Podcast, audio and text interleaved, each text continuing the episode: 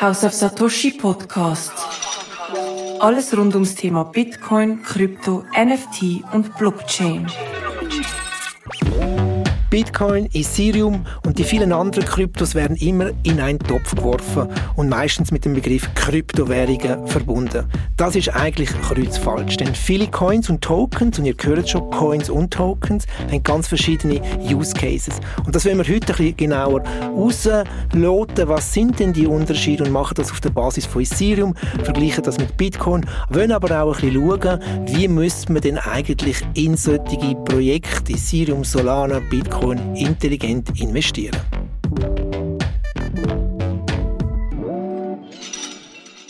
Da sind wir wieder. Salut und willkommen zurück zu einer neuen Episode von House of Satoshi Podcast. Ich freue mich heute sehr, dass der Mr. Marco Infuso mein Gast ist und mir wird ein bisschen helfen, heute die Thematik Ethereum, Bitcoin und Konsorten ein bisschen vertiefen.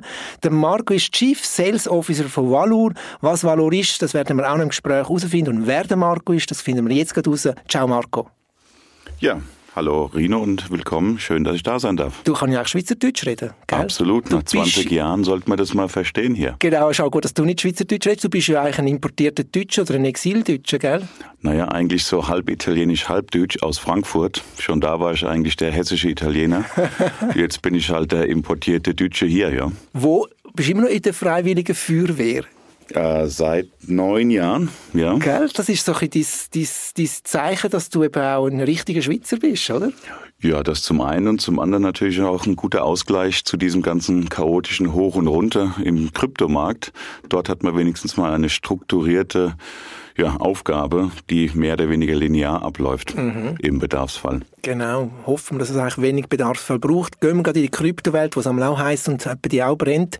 Vielleicht ganz kurz zu Valor, da bist du Chief Sales Officer, das ist ein, ja. ein kanadischer Asset Manager, aber erzähl du schnell kurz, short and sweet, was ist Valor? Ja, Valor ist äh, eigentlich ähm, ein Krypto-ETP-Issuer, so wie man das fachspezifisch ausdrückt. Auf Deutsch gesagt bringen wir eigentlich Bitcoin, Ethereum und Co. in Form eines ETPs in Klammern, das ähm, ist der Oberbegriff, unter dem beispielsweise auch die ETFs fallen, an die Börse. Beispielsweise an der SIX, beispielsweise an der auf Xetra in Deutschland kann man beispielsweise solche Produkte kaufen und dementsprechend Kryptos in seinem Portfolio bei seiner lokalen Bank abbilden, ohne eben eine eigene Wallet besitzen zu müssen. Können es dir überhaupt Lohn zahlen? Weil ich bin heute gerade auf der Seite und habe gesehen, zum Beispiel, wahrscheinlich einer der Runner, Runner ist sicher der Bitcoin ETP, oder? Ähm, Zero Fees. Also, verdienen, wo verdienen die das Geld? Ähm, da sprichst du ein gutes Thema an. Es sind eigentlich zwei Produkte, die mit Zero gelabelt sind. Das ist Bitcoin Zero und Ethereum Zero. Das war nötig, da wir nicht der erste Issuer waren mit solch einem Vehikel, sondern Nummer 6, 7 oder 8. Und wir mussten natürlich mit dem Preis den Kunden zu überzeugen, weil was ist ein Bitcoin ETP oder ein ein Ethereum ETP, ja, da drin ist eben nichts anderes als Bitcoin oder Ethereum. Da kann man keine Pizza anders backen als jemand anders und man kann sich eben nur über den Preis differenzieren.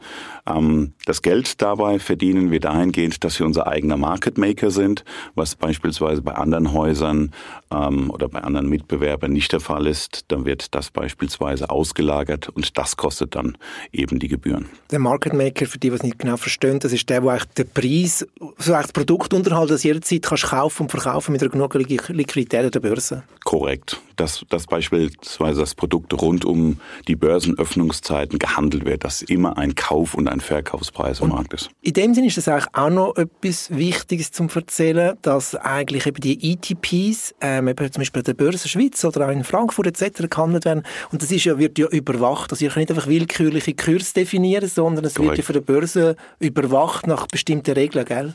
Korrekt, exakt, das ist der Fall. Und eben auch bei unserem neu lancierten ähm, äh, Krypto-ETPs, ich nenne sie intern gern, ganz gerne ETPs 2.0, ähm, müssen zwingend Market Maker zwischengeschaltet werden. Das ist äh, ein, äh, eine, ein Requirement, eine Aufforderung der der Börse in Frankfurt auf Xetra und dementsprechend hat man hier verschiedene Player, die die Sicherheit für den Kunden im Endeffekt garantieren. Okay, wie bist du eigentlich in das Thema Krypto reingekommen? Was fasziniert dich eigentlich an dem ganzen Thema, dass du dich tagtäglich, nächtelang musst mit Kryptos auseinandersetzen ich, ich hoffe, dass die Nächte mehr, mehr und weniger ähm, eher mein, der Betreuung meiner Kinder zukommt, als sich da auch noch die, die Nerven aufzureiben im Crypto-Space. Aber gekommen zum Kryptobereich bin ich eigentlich nach fast einem Vierteljahrhundert traditionellem Asset Management bei verschiedenen Banken und Asset Managern. Ähm, das war das Jahr 2020, auch bekannt unter dem Corona-Jahr. Ja, stimmt, ja wo sich ja der eine oder andere mal hingesetzt hat, vielleicht sein Leben überdacht hat und seine weiteren Ziele und was er noch so alles ähm, anstellen will in der restlichen Zeit auf unserem Planeten. Und da habe ich mir eigentlich gesagt, dass das traditionelle Bankengeschäft gerade durch die Entwicklung im Kryptomarkt doch ähm, wenn auch äh, zumindest etwas ins Wanken kommen wird und ich mich äh, schon frühzeitig positionieren wollte in diesem Markt. Da bin ich ähm, bei meinem Research sozusagen auch auf eine Weiterbildungsmaßnahme aufmerksam geworden. CCFE heißt die, ausgesprochen äh, Certified Crypto Finance Expert. Vielleicht dem einen oder anderen Hörer ähm, hier in der Audience bekannt. Sicherlich allerdings dir, Rino. Zufälligerweise kenne ich's ja. Und äh, ja, da habe ich dann ähm, eigentlich ein fantastisches erstes Haus kennengelernt, die 21 Shares, und war zwei Jahre für dieses Haus tätig und konnte dort sozusagen die Wissensbegierigkeit ähm, stillen und auch doch einiges bewegen mit dem Team. Mhm. Was fasziniert dich selber an dem Thema? Du, du interessierst dich ja auch. Ich kann mich noch erinnern übrigens an dem, dem CCF, da sind wir ja das erste Mal so ein bisschen in Kontakt gekommen mit NFTs, oder? Wo noch oh, ja. einen Wert hatten damals. Oh ja. Magst du erzählen? Was du, du hast, glaube ich, noch gelästert. Wie kann so ein Bild so einen Wert haben? Ja, ja, wie soll man sagen, das sind diese Ereignisse im Leben, ähm, wo man die Zeit ganz gerne mal wieder umdrehen würde. Also genauer Hintergrund war folgender gewesen. Der Professor hatte vorne uns das Thema NFTs, Non-Fungible Tokens, näher bringen wollen, also nicht übertragbare Tokens. Und ähm, ja, er hat das ganz spielerisch eigentlich ähm, aufgebaut. Er hat uns ähm, eine der ersten Kunstwerke in äh, diesem Bereich äh, probiert darzulegen. Für mich war dieses Kunstwerk allerdings nichts anderes als ein, ein Screenshot von einem farblichen Gameboy-Bild. Und als er dann noch erzählte, dass er pro Bild knapp 800 Dollar ausgegeben hat, dachte ich mir nur, naja, also als ich 24 war, habe ich mit 800 Dollar sicherlich was anderes in der Diskothek angestellt, genau. anstatt mir am heim, heimischen PC gleich zehn von diesen Bildern zu kaufen. Nun gut, ähm, warum wollte ich jetzt die Zeit umdrehen? Naja, sagen wir ein Dreivierteljahr oder ein Jahr später traf ich eben wieder genau diesen Professor und ich fragte, was seine NFT-Sammlung machte. Und er sagte mir, du, die habe ich schon längst verkauft und über den Preis äh, möchte ich jetzt am besten gar nicht mehr reden. Ich glaube, der hat jetzt eine schöne Finke in Mallorca oder so etwas. He? Vielleicht sogar auch eine ganze Straße dort. Man weiß es nicht. genau. Man munkelt nur. Gut, zurück zu wieder der Frage. Ähm, was fasziniert dich selber am Thema? Ja, was, wie greife ich es am besten? Es ist für mich ja tagtäglich auch immer wieder mal ungreifbar, wenn die eine oder andere Aktivität am Markt passiert, die so unvorhergesehen war. Es ist einfach dieser, dieser gesamte, ja, es ist ja eigentlich auch eine Assetklasse für mein klassisches altes Banking, nur das dem einen oder anderen begreiflich zu machen, ist nach wie vor immer noch etwas ähm, schwierig. Aber man, man muss es schon so sehen wie einen komplett neuen Sektor, wo es Spezialisten oder, oder äh, Know-how oder einen gewissen Umgang damit noch gar nicht auf einen langen zeitlichen Horizont anzuwenden gibt. Also sprich, alles, was passiert oder alles, was Neues kommt, muss man tagtäglich wieder neu sich aneignen und ähm, auch anwenden. Also man kann nicht zu einem Professor gehen, der im Bereich Digital Assets seit 30 Jahren unterrichtet. Das ist de facto nicht der Fall, da eben, ich glaube, an Halloween wird Bitcoin 15 Jahre alt, wenn mich nicht mhm. alles täuscht, am 31.10.2008. Der erste Handelstag war dann irgendwann äh, Februar oder zumindest Q1 2009. Ähm, und die ersten drei, vier Jahre hat sich sowieso niemand darum gekümmert. Ja. Das heißt, effektiv, wenn jemand erzählt, er ist im Kryptobereich tätig, denke ich mal, hat er maximal eine Expertise von zehn Jahren. Und was ist das nix. heutzutage schon? Nix. Ja. Das ist nichts. Genau, das ist mega spannend und ähm, das ist auch bisschen, wo wir heute ein bisschen eintauchen und wir reden natürlich immer vom König sozusagen, die Nummer eins vom Bitcoin, du hast jetzt auch gerade erwähnt, das ist die allererste Kryptowährung gewesen. und dann ist lange Zeit nichts passiert, ähm, bis 2014, 2015, wo der Ethereum plötzlich auftaucht ist, das ist Nummer zwei, also huge, also mit Abstand die Nummer zwei. Ähm, aber viele machen immer den Fehler, sie vergleichen, werfen alles in einen Topf hin. Mich persönlich ja. nervt das. Mich nervt das, weil jedes einzelne, oder jede einzelne, jedes einzelne Protokoll hat ja etwas einen anderen Use Case. Wenn du jetzt, ähm, gehen wir mal in das Thema Ethereum rein. Wenn du müsstest einem fünfjährigen Kind Ethereum erklären, wie würdest du das machen? Ja, zum Glück muss ich da kein ähm, Beispiel erfinden. Du bist ähm, ja als Vater schon geübt, oder? Ich kann, ich kann sogar noch ein bisschen äh, die, die, die Altersstufe runtersetzen. Also ich habe meinem Sohn mit drei erklärt, was Bitcoin ist. Und wenn man ihn heute fragt mit ähm, vier, also ein Jahr später, mhm. antwortet er wie aus der Pistole geschossen, das ist digitales Gold. Okay. Und Ethereum sozusagen als zweite Blockchain oder als zweite wichtige Blockchain im Digital Asset Space ähm, habe ich ihm ganz einfach erklärt mit ähm, dem Anwendungsfall, beispielsweise als Handy. Bitcoin ist praktisch das Nattel oder das, das Handy der Uhrzeit. Man konnte genau eine Sache damit machen, kommunizieren. Sei es jetzt eben telefonieren oder damals beschränkt auf 160 Zeichen äh, eine SMS schreiben. Heutzutage wischt man auf einer Glasscheibe 15 auf 4 Zentimeter rum und macht damit im Prinzip absolut alles. Seine Bank überweisen, mhm. nächsten Urlaub buchen, schauen, wie das Wetter 200 Kilometer weiter ist, die Zeitung lesen, Fotos machen, ganze Videos durch die Welt schicken. Und das ist eigentlich Ethereum. Ethereum ist eigentlich eine ein iOS für die Apple-Fans unter unseren Hörern hier oder eben Android-System, ein Betriebssystem, auf das sozusagen einzelne weitere Anwendungen programmiert werden können. Genau. Und was sie vor allem unterscheidet, ist, dass sie die sogenannten Smart Contracts integriert haben. Also man nennt sie oft auch eine Smart Contract Plattform. Vielleicht können wir dort mal ein bisschen tiefer gehen. Ja, das ist natürlich auch ähm, wieder so ein Buzzword. Das wird äh, in der Kryptobranche gerne hin und her jongliert.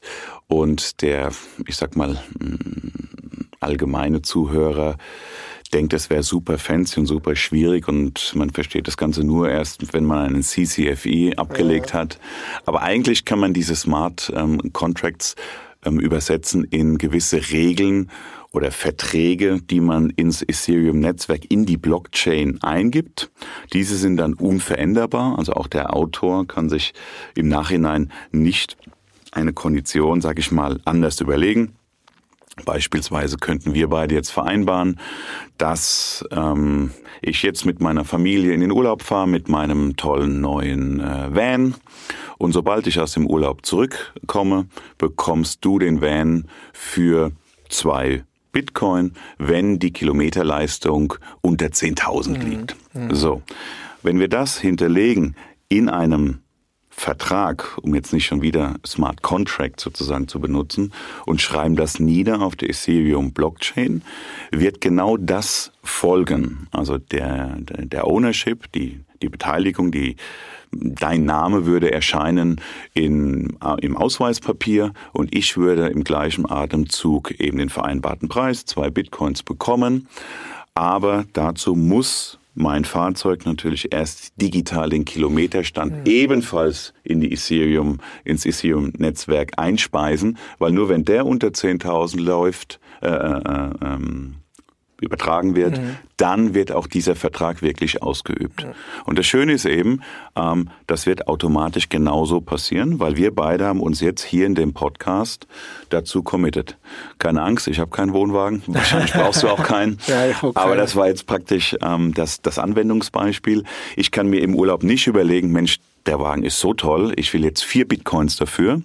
Und du kannst auch nicht sagen, hm, 10.000 Kilometer ist mir doch zu viel mhm. im Nachhinein. Ich reduziere das mal auf 8.000 mhm. Kilometer. Das ist fälschungssicher. Also, Korrekt. Ja. Das macht es ja spannend, das Ganze. Ähm, wo, also wie hast du das Gefühl, wo stehen wir? Stehen da wahrscheinlich ganz am Anfang, oder? Ich meine, von der Entwicklung, ähm, du hast jetzt erwähnt, das ist so der App Store, das Betriebssystem und da passieren ganz viele ähm, verschiedene Projekte. Wir sind immer noch im Finden, wo, wo wird es funktionieren wo nicht. Ah, ja, ja und nein. Ähm, ich sehe es immer wieder im alltäglichen Leben, dass gerade auch Ethereum mehr und mehr ankommt, auch an Dingen, die man gar nicht ähm, ja, vermuten mag oder vorhersehen mag. Beispielsweise eine Arbeitskollegin von mir erzählte mir, und das nicht kürzlich, auch das ist, dieses Beispiel ist jetzt mindestens anderthalb, zwei Jahre her, dass sie einen Betreibungsauszug gebraucht hat, weil sie sich eben beworben hat für eine neue Wohnung. Hier in der Schweiz braucht man ähm, eben diesen Nachweis. Und ähm, neuerdings wird der in einzelnen Kantonen auf der Ethereum Blockchain niedergeschrieben, damit er eben, wie du richtig gesagt hast, fälschungssicher ist. Ich will mal sagen, heutzutage ist fast jeder Achtjährige, wenn er die nötige kriminelle Energie mitbringt, dazu fähig, äh, den Betreibungsauszug der Eltern so hinzubiegen, dass der wirklich auch blütenweiß erscheint. ja. Ähm, ChatGPT-Tools, so ähnliche Sachen oder einfach die Photoshop, oder? Photoshop und die Sache ist wieder geritzt. Ja. Nur auf der Ethereum-Plattform ja. passiert sowas halt eben nicht. Mhm. Von daher denke ich, ähm, ja, wir sind sicherlich noch im Anfangsstadium, aber nicht mehr ganz am Anfang. Und das wird das wird sich rasend schnell eben auch mhm. entwickeln. Komplett losgelöst vom, vom Kryptomarkt selber. Wenn wir, wenn wir beide Transaktionen ähm, ohne das Vertrauen des anderen 100 Prozent haben zu müssen durchführen können, kann man ja eben auch diese Idee weiterspinnen. Wozu braucht es denn dann Banken? Wieso, mhm. wieso brauchen wir denn eine Kreditvergabe dort? Aber auch äh, im Wertpapierhandelsgeschäft die, Dritt, das, die Drittpartei zu eliminieren ähm, oder äh, überflüssig zu machen, steht ja immer mehr und mehr ähm, offensichtlich auf dem Silbertablett. Mhm. Absolut, oder? Und das, kann ja, es ist einerseits eine, eine Effizienzsteigerung, auf der anderen Seite auch ähm, eine Kostenfrage. Also man kann Kosten aus dem System rausnehmen. Ähm, weil letztendlich profitieren wir als Mensch davon. Ja, definitiv. Ja. Die, die, Skalierbarkeit ist hier ganz groß geschrieben. Ähm, wenn du müsstest jetzt ähm, das Vergleich mit Bitcoin. Also anders gesagt, oder möchte ich vielleicht deine Meinung hören. Man hört schon etwa die von gewissen äh, Bitcoin-Maxis, es gibt auch noch Bitcoin ähm, und alles andere sind Shitcoins. Ich bin ein großer Fan von Bitcoin, ich bin Bitcoin First, wie ich es immer nenne, aber ich sage immer, man nicht alles als Shitcoin. Es hat Shitcoins, es hat definitiv viel Schrott um, aber es hat doch auch ein paar Entwicklungen in dem ganzen Kryptospace, wie zum Beispiel eben Ethereum, die doch durchaus eine Berechtigung haben. Oder siehst du das anders? Oder wie würdest du argumentieren, wenn einer sagt, Bitcoin und sonst gibt es nicht? Ja, ich meine, Bitcoin, keine Frage, hat seine Daseinsberechtigung, ist die erste Blockchain und ist ein Werteübertragungssystem allererster Klasse. Es ist ähm, fälschungssicher, es ist ähm, von den meisten äh, Nodes, äh, respektive von den meisten ähm, Usern weltweit unterstützt. Ähm, aber eben, es hat genau eine Funktion, Werte zu übertragen und sonst gar nichts. Viele nehmen das Narrativ oder die äh, ziehen den Vergleich zum digitalen Gold. Mhm was ich auch unterstützen würde. Man kann es eben fungibel ähm, von A nach B transportieren ähm, und es ist begrenzt auf 21 Millionen Stück. Das hat absolut einen, einen, eine Daseinsberechtigung oder eine Vergleichsberechtigung zu Gold ähm, kann man durchaus ziehen. Und nichtsdestotrotz, Ethereum, wenn man dann sagt, was ist der Unterschied jetzt zu Ethereum, muss man natürlich erstmal verifizieren.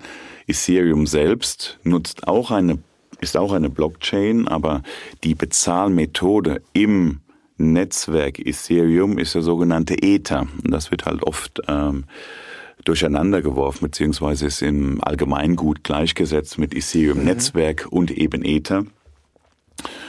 Und das miteinander zu vergleichen, ist natürlich schwierig, weil wie gesagt, das eine ist das Natel, damit mhm. kann man telefonieren und das andere ist das Windows-Betriebssystem, mhm. worauf man eben auch Excel-Tabellen laufen lassen kann, sich die Sportschau anschauen kann und, und weitere. Dinge mhm. tun. Also da hier einen direkten Vergleich zu ziehen, das ist halt eben nicht der BMW und das der Mercedes. Wer, wer liebt lieber den Stern und wer halt ähm, eher die bayerische Flagge. Ja, ja. genau. Ähm, von daher Ethereum für mich und, und der Ether sozusagen als, als Native Coin und auch vielleicht hier noch ein kurzer, ein, ein kurzer Teach-In.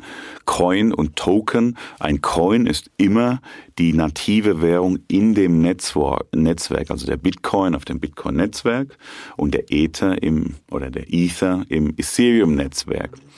Beispielsweise Solana ist auch wiederum, äh, äh läuft, kann man so sagen, auf als Programm auf der Ethereum Blockchain, aber Solana ist ein Token wiederum von Ethereum, da es ein, ein Coin ist, der eine fremde Blockchain benutzt. Mhm. Genau, und ich glaube, das ist ein wichtiger Punkt, oder? Dass man, das ist vielleicht genau der Punkt in dem Universum von denen, weiß ich nicht, was 20.000 Coins und Tokens, da, da gibt es zweifellos ganz, ganz viel Scam sogar und ganz, ganz viel Sachen, die wahrscheinlich keinen Wert haben. Es gibt Leute, die sagen 99%, 95%, ich habe keine Ahnung, ich weiß nicht, wie du siehst. Ähm, ja, ähnlich. Also die Zahl, die ich verfolge, sind im Moment, glaube ich, 10.800 Coins, zumindest laut CoinGecko. Ja.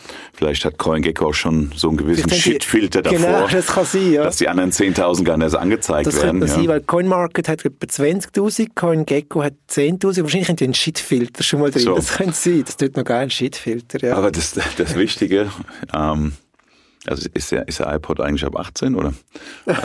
äh, ja, das ist ähm, ab 18. Das ist sehr gut. Nein, das ist doch scheiße. Ähm, Nein, ähm, das Wichtige auch hier ist immer, man muss die, die Spreu vom Weizen trennen. Und das, das meistens ist, ist es auch wiederum ähm, an den Assets under Management zu sehen, nach dem Motto, das Geld sucht immer den intelligenten Weg.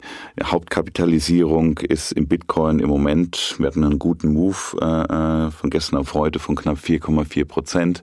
Wir liegen knapp unter der 600 Milliarden Grenze bei Bitcoin. Ethereum ist mittlerweile bei 240, 250 Milliarden. Ich meine, das sind Gelder, die laufen nicht in irgendwelche Shitcoins rein. Gut, die nächste Frage, die mir wahrscheinlich stellen wirst, äh, äh, wie stehst du zu Dogecoin und Shiba mhm. Inu mhm. und sowas, ja. Aber ich glaube, da haben wir die ganze Zeit äh, gar nicht für, für den Podcast. Wir schlafen uns noch die Hörer ein. Ähm, das Wichtigste ist eben zu schauen, wo geht das Geld hin, was ist wichtig für die Entwicklung. Wir haben die Werteübertragung, wir haben das Betriebssystem, wir haben einige Anwendungen wie zum Beispiel USDT, USDC, die sozusagen einen, einen, äh, eine Fiat Currency, also einen eine reale Währung digitalisieren, mit der man dann bezahlen kann. Die ist auch eins zu eins besichert mit den beispielsweise äh, den eben beiden genannten mit US-Dollar, dass man sowas halt eben verfolgt und nicht auf den nächsten Scam reinfällt. Ich meine, das, das hatten wir überall und Scams mhm. gibt's auch in der Internetbranche. Das, das gab's früher, irgendwelche Schneeballsysteme. Ich meine, sobald eine neue Technologie rauskommt, da will jeder Trittbrettfahrer ja. sein und den einen oder anderen, der eben nicht genau nachschaut, ähm, vielleicht auch hintergehen. Hm. Ich glaube, das ist genau der Punkt, was du jetzt schon gesagt hast. Eben, man muss auch mal ein bisschen hinter Kulissen schauen, was steckt dahinter und nicht einfach blindlings einfach jemandem nachsäckeln. Und wenn man zurückschaut, wir haben jetzt so Sachen schon erlebt, oder? Dotcom, Bubble, dort hat es auch wirklich ganz viel, da habe ich mich noch erinnern, im Dotcom Bubble, der Firma, der Name Dot, also Com, den kann nur COM, aber die haben nichts zu tun mit, mit Technology, ich glaube, es war ein Industriebetrieb gewesen, die Aktie ist damals ab wie Sau. Nur weil .com halt drin war, komm, oder? Crazy. Ja, klar. Äh, und ich meine selbst, äh, man soll nicht immer denken, dass in den Banken nur top studierte, clevere Burschen äh, und Mädels arbeiten. Ähm, auch da wird bei, bei irgendeinem Buzzword schnell nachgeschaut. Mhm. Wer hat alles mit Logistik zu tun? Wer hat alles mit Internet zu tun? Wer hat mit Cyber Security zu tun? Äh, und dann wird einfach der Knopf gedrückt, mhm. um sozusagen der First Mover zu sein, die ersten tausend Aktien oder eine Million Aktien zu kaufen, bevor in einer halben Stunde das jeder machen würde. Mhm.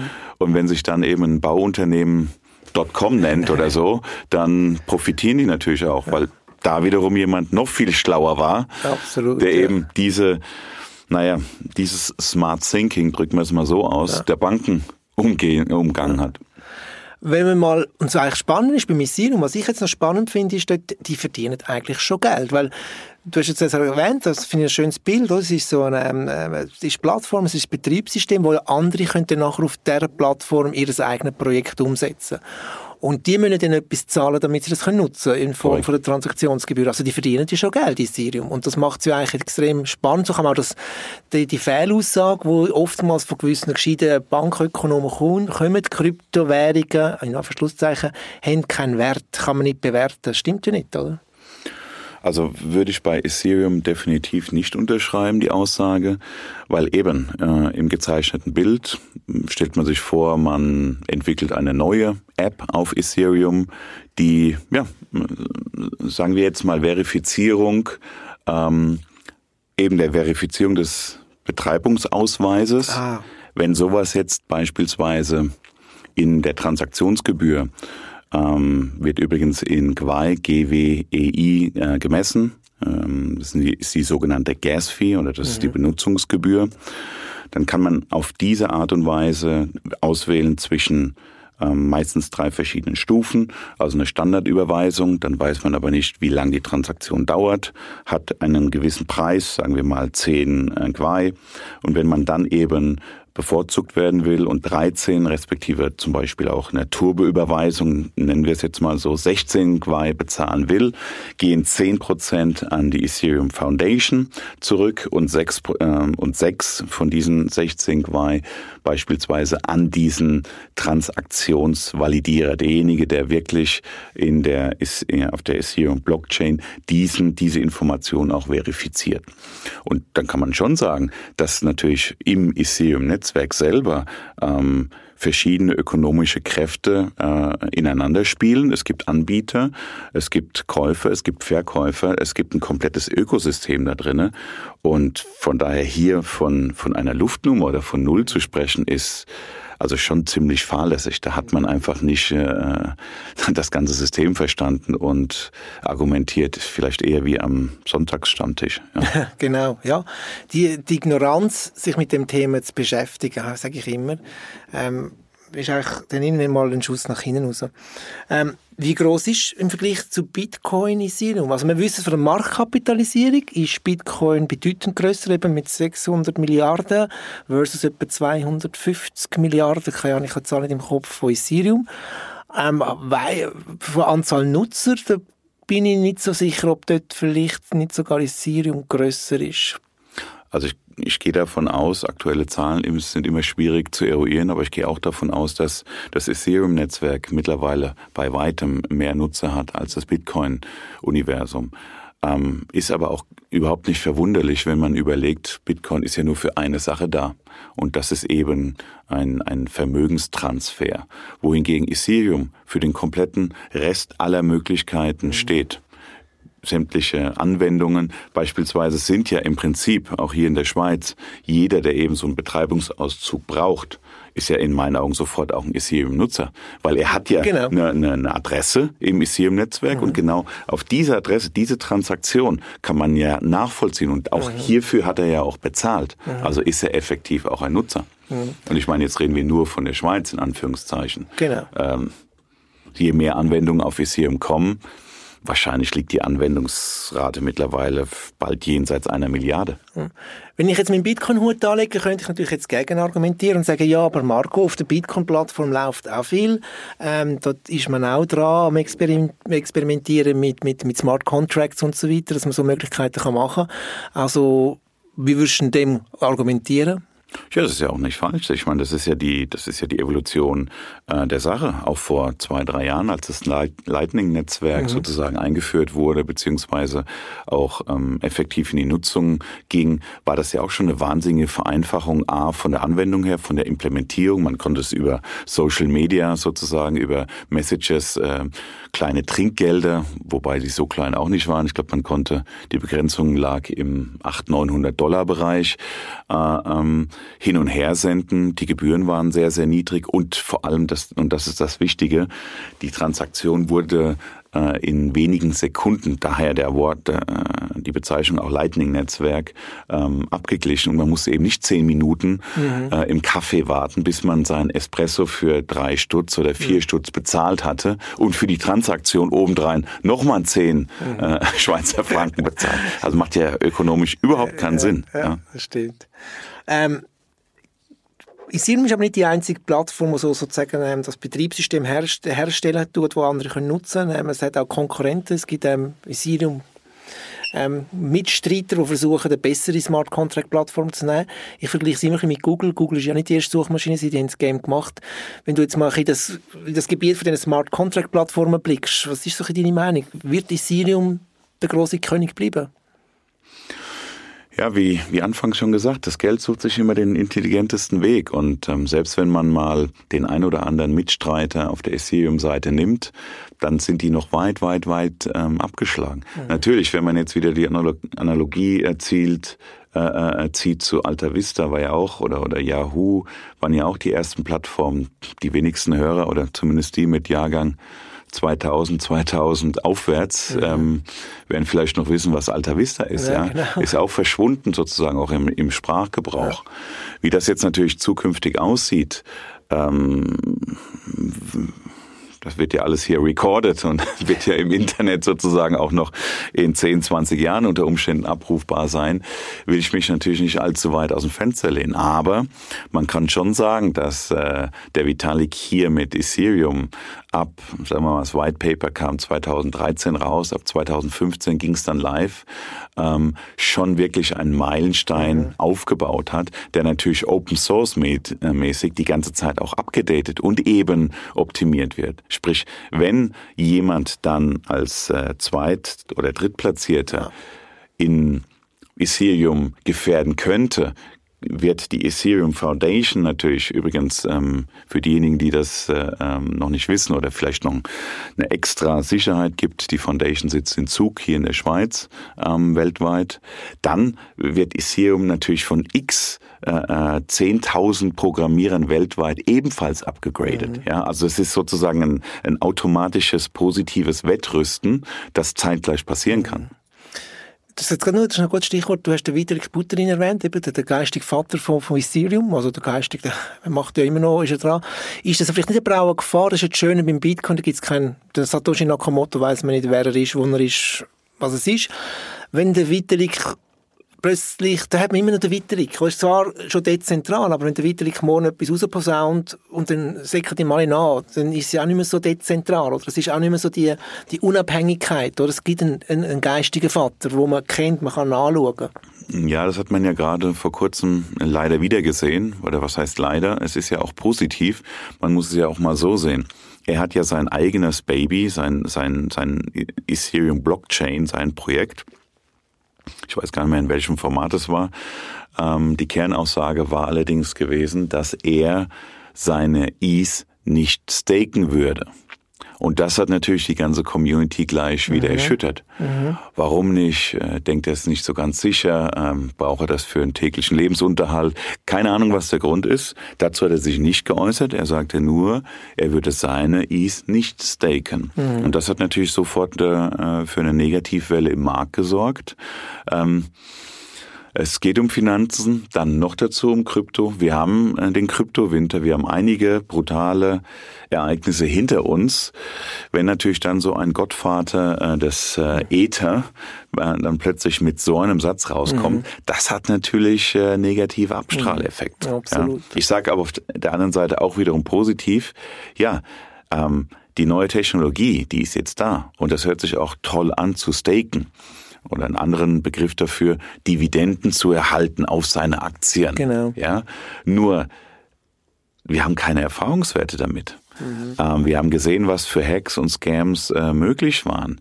Und da das Ganze ein bisschen mit Vorsicht zu genießen und eben nicht zu sagen, hey, ich krieg ja 4,5 Prozent da drauf oder wenn ich mir einen eigenen Node kreiere, das heißt, ich würde meinen eigenen Server laufen lassen, dazu braucht man allerdings 32 ähm, Is Minimum.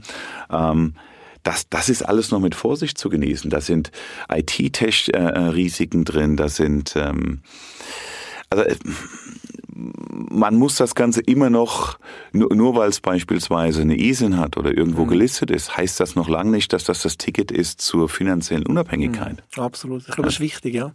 Genau, wenn wir zum Schluss kommen, ähm, ja, ich wollte jetzt in das Zeug auch investieren, jetzt kann ich das eben selber direkt kaufen. Ähm, muss dann halt einfach schauen, dass ich meine, meine, meine Zugangsdaten behalte.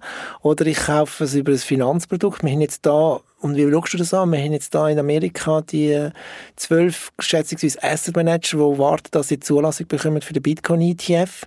Wenn das kommt, dann gibt es wahrscheinlich einen neuen Bullmarkt möglicherweise.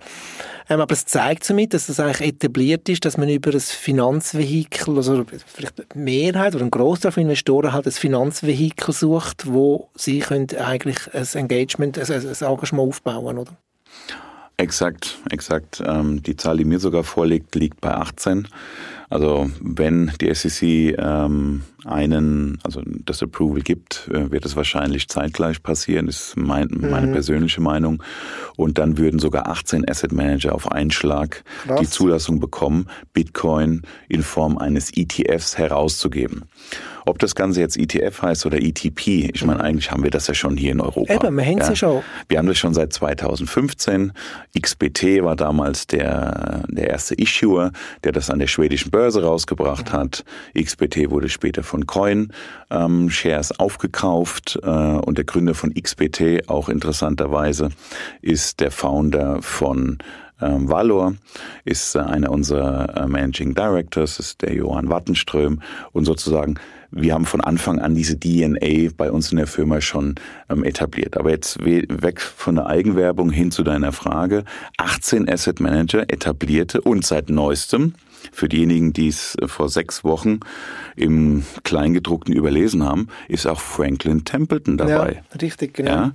Und ich meine, solche Häuser, die, die, da machen sie schon ihr eigenes Research. Die bringen nicht einfach nur einen, einen Coin raus, ähm, der eben eine Luftnummer wäre oder nichts ja, wert ist. Ja. ja ähm, wenn das passiert, ist Bit, ein Bitcoin ETF der ETF mit den meisten Issuern.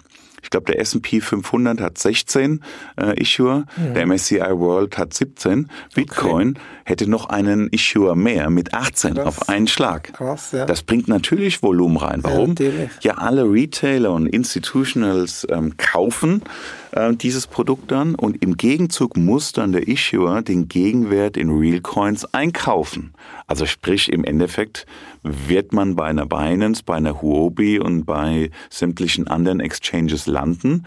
Nur heißt dann der Käufer halt nicht Herr Markus Müller, sondern es, es wird dann äh, iShares sein mhm. zum Beispiel, mhm. die auf Tagesbasis 10, 20, 50 Millionen Gegenwert in Bitcoin kaufen wird. Und das bringt natürlich Size rein. Mhm. Ja. Das sind so wahrscheinlich der Ritterschlag für Bitcoin und Co. Und dann kommen dann wahrscheinlich vermutlich den rasch auch noch mehr Anleger, die sagen, ja gut, jetzt muss ich vielleicht dann auch mein Krypto-Portfolio diversifizieren. Also sie bleiben nicht nur beim Bitcoin, sondern wandern in Solana möglicherweise in oder äh, in Ethereum, whatever, oder? Ja, eben, wenn, wenn das technisch möglich ist. Mhm. Weil und es ist ja nicht nur der Ritterschlag als äh, vertrauenswürdige Quelle, wenn diese 18 Emittenten reingehen. Es ist ja auch der Punkt, wie kaufe ich denn jetzt als Pensionskasse oder als Versicherung Bitcoin mhm. und Ethereum. Okay, mittlerweile gibt es dort auch äh, Lösungen, in die Native Coins reinzugehen. Aber eben, wie du sagst, dann kommt der nächste Punkt, Solana wie gehe ich denn in Solana rein? Oder in Polkadot? Oder in Cosmos oder in Avalanche? Und und und. Ja, das sind das sind dann eben Punkte, wenn wenn diese Produkte als ISIN verfügbar sind an der Börse, dann ist es das einfachste auf der Welt, die ins Portfolio reinzukaufen. Wenn du aber erst eine Wallet eröffnen musst, du hast deine Seed Phrases, die ganzen Sicherheitslayers und, und, und. Das ist ein riesiger A, technischer Aufwand mhm. und dann ist es B, regulatorisch noch nicht mal äh, ähm, so weit aufgesetzt. Es kommt jetzt zwar Mika raus, mhm. nur... Das ist die europäische Regulierung für Krypto? Korrekt, also Markets in äh, Crypto Assets. Ja. Nur auch da hat man wieder festgestellt, Moment mal, wir haben hier einige Themenbereiche, beispielsweise DeFi, das ist dann sozusagen alles, was zu tun hat mit Decentralized Finance, ähm, ist dort noch gar nicht so stark etabliert, dass man mhm. wahrscheinlich auf Mika 2 erst warten mhm. muss, was sicherlich nicht zwei Wochen später rauskommen wird, mhm. wie irgendwie ein Update auf ein Android-System. Mhm. Da lassen sie sich auch wieder zwei, drei Jahre Zeit. Mhm. Ja, Also um es auf den Punkt zu bringen, wenn man sich jetzt hier frühzeitig und auf einem regulierten, äh, äh sicheren Weg positionieren will, führt gar kein Weg äh, vorbei an Krypto-ETPs. Und eben, darauf müssen wir Europäer und im Speziellen halt ähm, alle Personen hier in der Schweiz gar nicht lang auf die SEC warten. Mhm. Im Gegenteil, eigentlich ähm, ist das Ganze schon seit neun Jahren, seit acht Jahren möglich. Mhm, genau. Zum Schluss vielleicht deine Einschätzung. Ich habe mein Portfolio gedanklich so strukturiert, dass ich ähm, Bitcoin sozusagen ist mein Gold. Das ist so ein bisschen mein, mein, mein, mein Safe für die Zukunft. Und die verschiedenen Coins und Tokens, die ich investiert habe, das sind so für meine, meine Startups. Oder mein alternative Investment, das sind, da werde ich, da, da weiss ich, da wird der eine oder andere nicht überleben oder keine Ahnung, oder wird einfach äh, von Hause sein. Aber ich tue es ein bisschen so anschauen. Wie schaust du an? Ja, das, das ist schon ein sehr guter Approach. Also wir beraten ja, beziehungsweise wir beraten nicht, sondern wir ähm, besuchen und informieren auch institutionelle Kunden, also hauptsächlich Großbanken, Privatbanken, Family Offices, Pensionskassen und Versicherungen, diejenigen, die schon den ersten Schritt hier rein wagen.